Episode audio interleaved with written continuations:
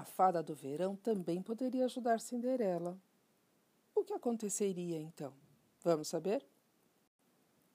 A fada do verão surgiu e, enquanto os lindos raios de sol saíam de seu corpo, ela disse: Sim, o que você está fazendo que ainda não foi para o baile? Boa fada, não tenho vestido para ir. Ora, por que não falou logo? Vamos, fique em pé. Sim, senhora. Então a fada bateu com sua varinha numa caixa de fósforos que estava por ali e ela virou um lindo vestido. Depois, transformou uma chaleira numa asa delta para Cinderela ir ao baile voando, conduzida por uma escolta de pombos. Puxa, que fantástico! exclamou Cinderela.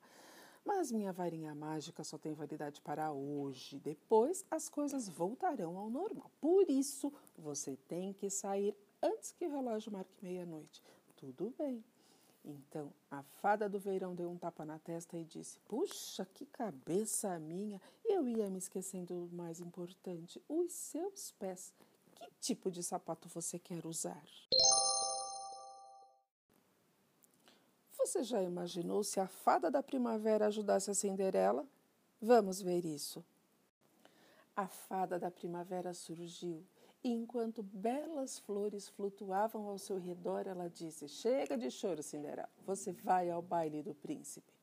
Entre soluços, a jovem falou: Eu bem que queria, mas com estas roupas rasgadas não poderei entrar no palácio. Ora, é para essas coisas que servem as varinhas de condão. Daí, a fada bateu com sua varinha de condão num vaso e ele se transformou num lindo vestido.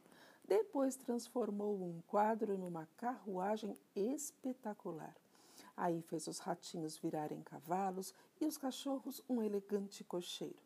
Puxa, quanta coisa linda! exclamou Cinderela. Mas elas só vão durar até a meia-noite. Depois tudo voltará a ser como era. Por isso, você tem que sair antes que o relógio toque as doze badaladas. Está bem.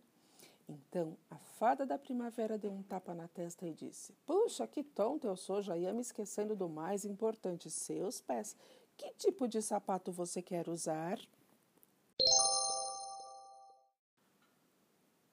E se a fada do outono fosse ajudar a Cinderela? Você já pensou nisso? A fada do outono surgiu e, enquanto folhas de todas as cores flutuavam ao seu redor, ela disse: Cindy, seu vestido está meio rasgado, não? Sim, amiga fada. E o pior é que não há tempo para fazer outro. Hum, minha varinha mágica é mais rápida do que qualquer máquina de costura. A senhora vai me ajudar? É para isso que servem as fadas, não é? Depois, a fada do outono bateu com sua varinha de condão numa dentadura e ela virou um lindo vestido. Depois transformou um ioiô numa limusine e uns óculos num chofer com chapéu e tudo.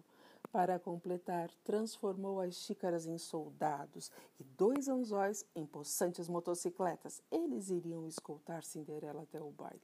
Caramba, que legal! Pois é, Cindy, mas minha varinha de condão está com a pilha fraca. Por isso, à meia-noite passará o efeito e tudo voltará a ser como antes. Não tem problema, pelo menos irei ao baile. Então a fada do outono deu um tapa na testa e disse: Puxa, minha memória também anda meio fraca. Estava me esquecendo do mais importante: os seus pés. Que tipo de sapato você quer usar?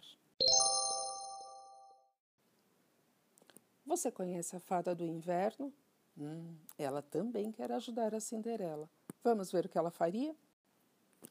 A fada do inverno surgiu e, enquanto lindos cristais de gelo dançavam ao seu redor, ela botou as mãos na cintura e disse: Sindoca, não acredito que você vai ao baile nesse estado. E não vou mesmo. Ficarei aqui chorando para sempre. Bem, se é o que você quer. Não, não é, disse Cinderela enxugando as lágrimas. Eu quero ir ao baile. Pois vamos cuidar disso, falou a fada do inverno. Então bateu sua varinha mágica num leque que estava por ali e ele virou um lindo vestido. Depois transformou uma geladeira num conversível branco, um ratinho motorista, dois aparelhos de ar-condicionado em quadriciclos, aquelas motos com quatro rodas, e dois esquilos em pilotos. Puxa, isso vai ser demais! exclamou Cinderela. Vai ser demais, mas ao mesmo tempo será de menos. É que sua balada só pode durar até doze badaladas. Depois disso, tudo voltará ao normal. Certo, vou levar um relógio. Então a fada do inverno deu um tapa na testa e disse: Puxa, quase ia me esquecendo de uma coisa básica: os seus pés. Que tipo de sapato você quer usar?